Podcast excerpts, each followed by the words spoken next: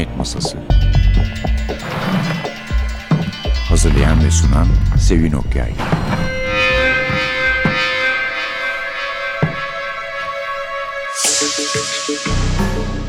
Merhaba, NTV Radyo'nun Cinayet Masası programına hoş geldiniz. Ben böyle biliyorsunuz zaman zaman akımlar, projeler oluyor. Polisiye seven herkesi ilgilendiren. Mesela bu koltuğun ucunda oturma vardı. Grip on akımı. Çoğunlukla kadın yazarlar yazıyordu. Aynı derecede heyecan uyandıran ama çok daha fazla heyecan uyandıran çünkü herkes polisiyeyi malumunuz edebi saymıyor. Bu edebi bir şey. Onun için daha fazla heyecan uyandıran da Shakespeare Retold. Yeniden Shakespeare projesi oldu. Bu proje önce Virginia ve Leonard Woolf'un kurdukları Hogarth Press tarafından asıldı ortaya ve onlar da gerçekleştirdiler. Bizde de Doğan Kitap Türkiye temsilciliğini yapıyor. Mesele şu. Shakespeare'in büyük eserleri modern birer roman olarak günümüzün iyi yazarları tarafından yeniden yazılacak. Kim var mesela bu iyi yazarlar arasında? Janet Winterston var. Janet Winterston Kış Masalını Zaman Boşluğu adıyla yazmış. Sonra benim çok iyi olacağını umut ettiğim Margaret Atwood kitabı Cadı Tohumu Fırtına geliyor. Anne Taylor Hırçın Kızı Sirke Kız adıyla yazmış. Howard Jacobson'ın Venedik tercihinin adı Sherlock is my name. Otello Tracy Chevalier yazmış. New Boy onun adı. King Lear'in Dunbar Edward St. Auburn yazmış ve şimdilik hakkında hiçbir detay olmayan tek kitap herhalde en son karar verildiği için Gillian Flynn'in Hamlet'i.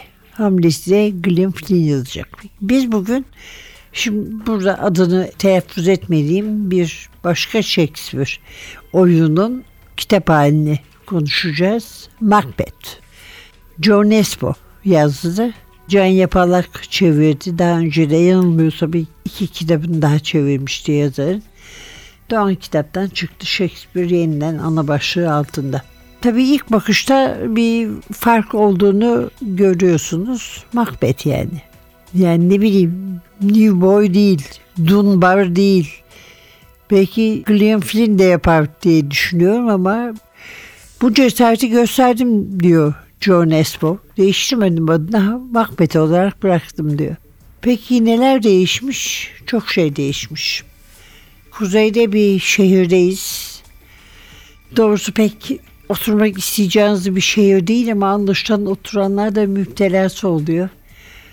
Aslında yaşayanlar bile adını bilmiyor. Zaten adı hiç geçmiyor. Başkent var sadece. Başkent diye çevrilmiş. Kapitol orası aslında. Ve Macbeth var. Halkın adamı, halkın sevdiği, dürüst, cesur bir polis organize suçlar biriminin başına getirilmiş. Çünkü emniyet müdürü Duncan berbat durumdaki şehri adam etmek istiyor.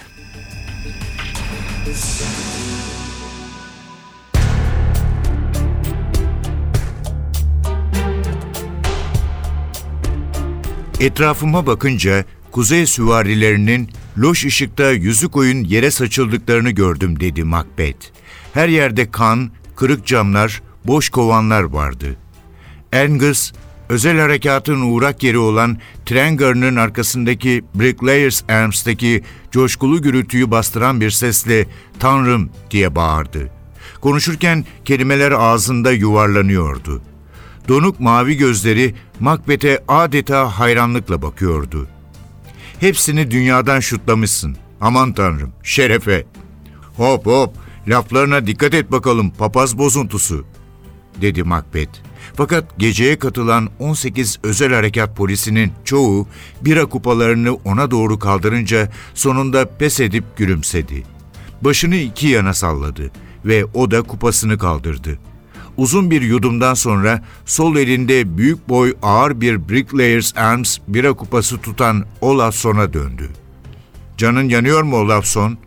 Olafson peltek konuşmasıyla en azından onlardan birinin de omzunun acıdığını bilmek iyi geldi dedi. Ve diğerleri kahkahaya boğulurken utanarak kol askısını düzeltti. Aslında işi başlatanlar Benku ve Olafson oldu dedi Macbeth. Ben sadece dandik bir fotoğrafçı asistanı gibi bu iki sanatçıya fener tuttum. Dikkat etsene şef dedi Angus. Duff'la ikiniz tüm kuzey süvarilerini yere serdiniz. E sonra ne oldu? Sarı saçlarını kulaklarının arkasına attı.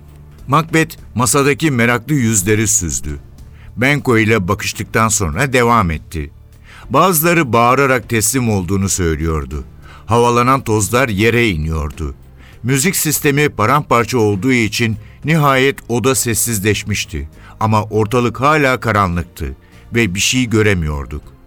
Duff'la beraber yerde yatanları kendi tarafımızdan başlayarak kontrol ettik. Ölen yoktu ama birkaçına haliyle acil yardım gerekiyordu. Duff, Sveno'yu bulamadığını söyledi. Macbeth, bardağın dışındaki buğda parmağını gezdirdi. Masanın Sveno'nun oturduğu ucunda bir kapı fark ettim. O esnada motosikletlerin çalıştığını duyduk. Diğerlerini orada bırakıp avluya fırladık. Üç motosikleti kapıdan çıkarken gördük. Biri kırmızıydı, Sveno'nunki. Kel kafalı bıyıklı nöbetçi de motosikletini atlayıp peşlerine takıldı. Daf öfkeliydi. Onları takip etmek istedi ama içeride bazılarının ciddi şekilde yaralandığını söyledim. You,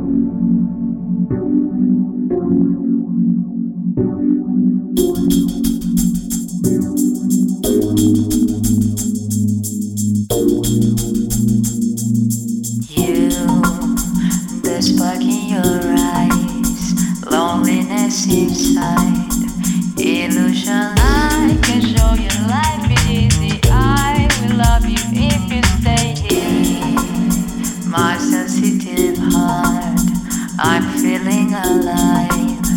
The illusion. I can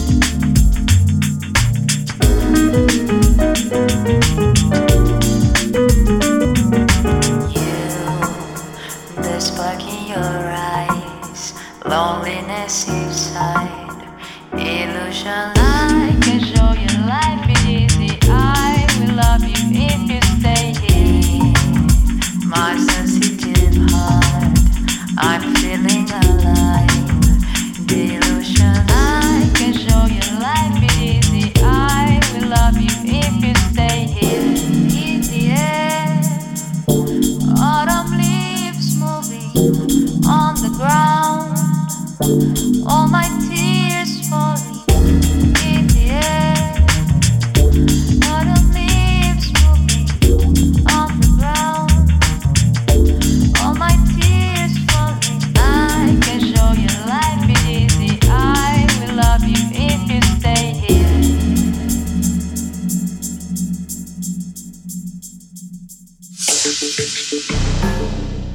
Hemen ikinci bölüme girerken aklımda kalan yazmadan bütün rahat edemediğim ya da söylemeden şey söyleyeyim. Mesela benim tüylerimi ürperten acaba nasıl çıkacak diye bir uyarlama var. Otello. Acaba nasıl toparlayacak, nasıl, Iago'yu ne yapacak diye merak ediyordum. Çünkü Iago'nun genellikle yani iyi birisi olduğunu söylemiyorum ama çok da haksızlığa uğradığını düşündüğüm olmuştur. Ama Tracy Chevalier işi 11 yaşlarında 4 çocuk arasında halletmiş. Kendi yaşlarına özgü sorunları var. Onları birbirine katmış. 1970'lerdeyiz. Washington DC'de bir banliyöde ilkokulda. Yani daha neler. Korkutucu. Macbeth'te hakikaten John Espa'ya özgü olan her şey var. Acayip bir aksiyon, acayip bir hareket, sonuna kadar kötülük, sınırsız kötülük ama aynı zamanda iyi olmaya çalışan insanlar da var ki bazıları insanın yerinde yanıltabiliyor. Karakterler pek kitabın karakterlerine benzemese de hepsi bazıları çok ilginç. Mesela Katniss kadın Duff'la aralarında bir ilişki var. Bunu Macbeth'çiler için söylüyorum. Lady, Lady Macbeth yani. Sadece Lady adı. Uzun kızıl saçlı şehrin en lüks kumarhanesinin sahibi olan bir kadın.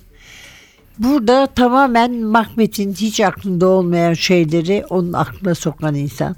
Üç tane cadımız da var tabii. İki tane de çirkin Çinli kız kardeş çay dedikleri bir uyuşturucunun çok güzel bir şey var. Ellerinde formülü var. Onu yapıyorlar. Bir de upuzun boylu kadın mı erkek mi belli olmayan ki zaten trans şehrin uyuşturucu aleminin başında olan yaşlı Hekate'nin sağ kolu bir kadın daha bunlar üçü cadılarımız oluyor. Ama esas yöneten Hekate. Banko var tabii. Daf'tan söz etmiştim o çocukluk arkadaşı yetimhaneden Macbeth'in. Macbeth ondan küçükmüş, onu korumuş ve kıskanıyor Macbeth'i. Yani başarısını kıskanıyor. Duff sevilen bir adam değil. Macbeth çok sevilen birisi. Onu kıskanıyor. En sonunda bir de terfi de edince onun beklediği bir makama Macbeth gelince büsbütün kıskançlığı ve öfkesi artıyor. Macbeth'e o zamanki haliyle şöyle iki buçuk satırda Duff'ın gözüyle anlatmış. Duff elini gözlerine siper etti. Göz kamaştıran ışığın arkasında bir kahkaha patladı. İri bir adamın gölgesi rıhtıma vurdu. Kahkahasından belliydi. Bu Macbeth'ti. Elbette Macbeth'ti.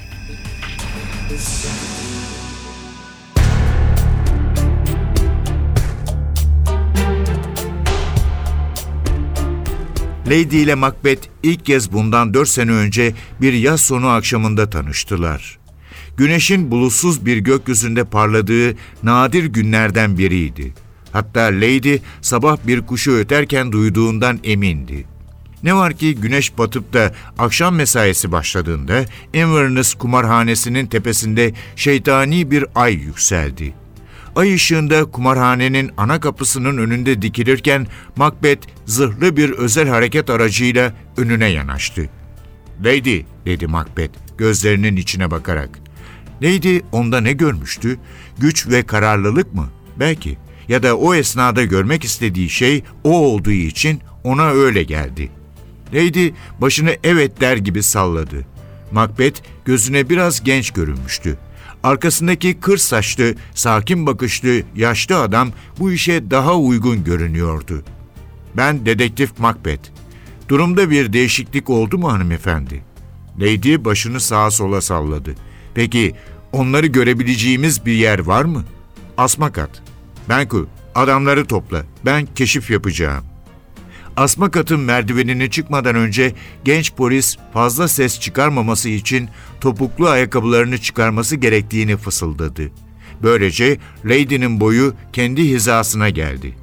Asma kata çıktıklarında aşağıdaki oyun salonundan görünmemek için önce arkada, işçi meydanına bakan pencerelerin yanında durdular. Korkuluğa doğru yürüyüp asma katın ortasına geldiler. Orta avizenin halatı ve Lady'nin Augsburg'da bir müzayededen satın aldığı 16. yüzyıldan kalma gerçek Maximilian zırhı onları kısmen de olsa gizliyordu.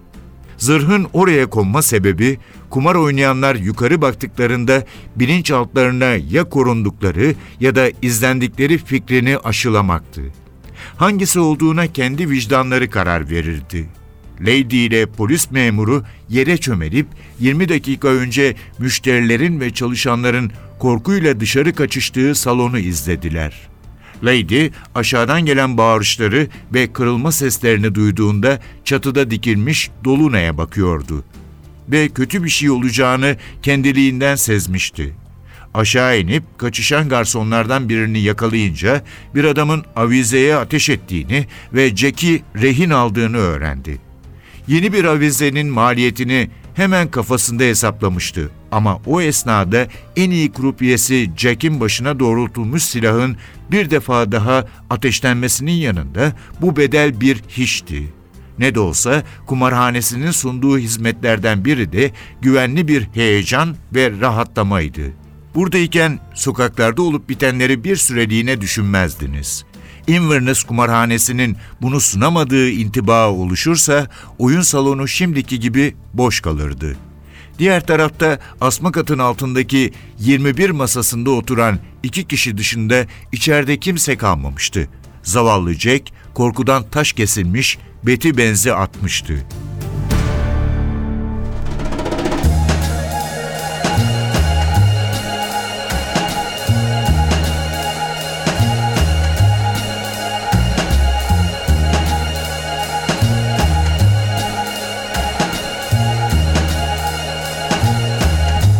Whenever there is you to hold my hand,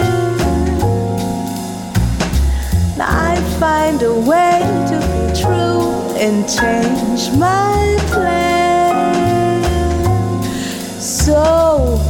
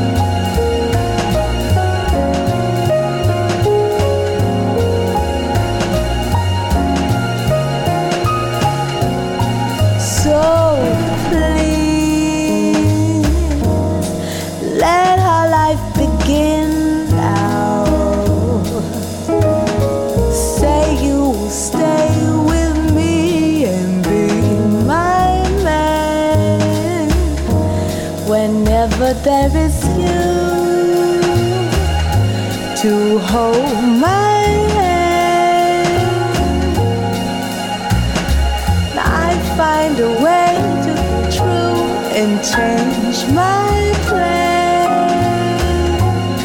whenever there is you.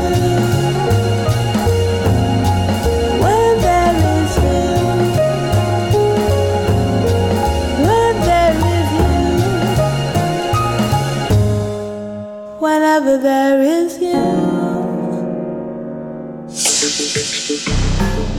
Evet, Macbeth kitabımız John Esbo ve zaman zaman tanıyacaksınız yani bazı karakterleri tabii. Zaman zaman tanımayacaksınız. 600 sayfaya yakın bir kitap. Bendeki Macbeth 96 sayfadır. Macbeth'i çevirdim.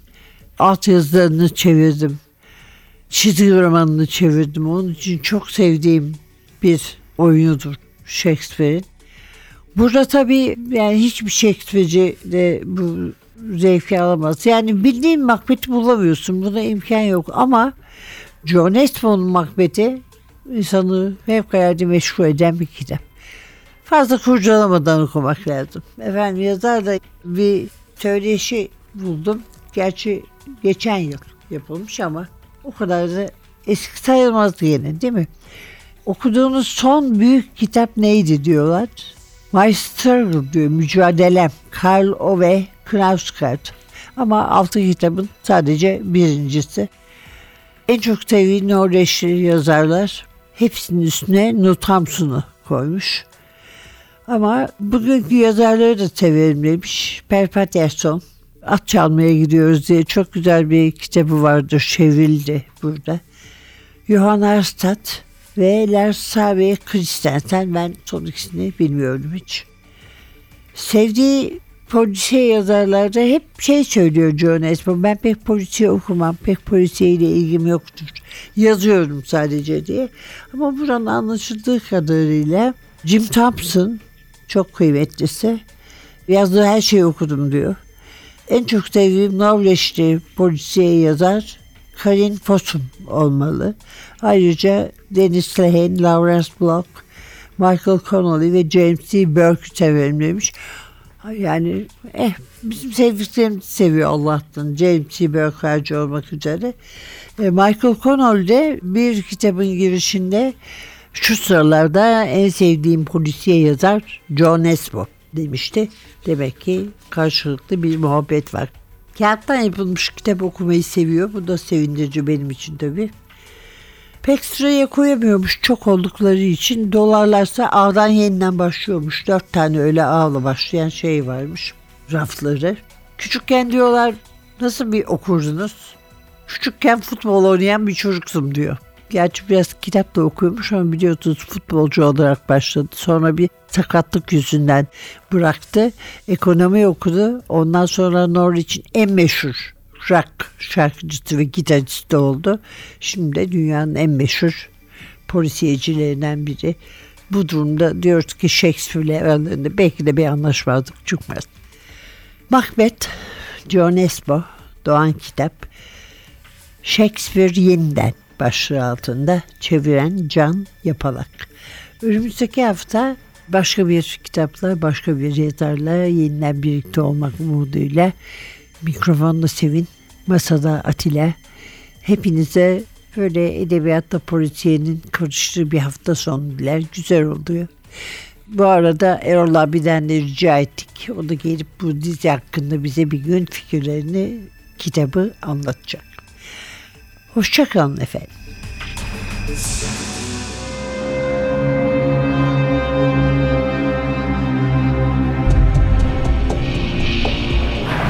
Cinayet Masası. Hazırlayan ve sunan Sevin Okyay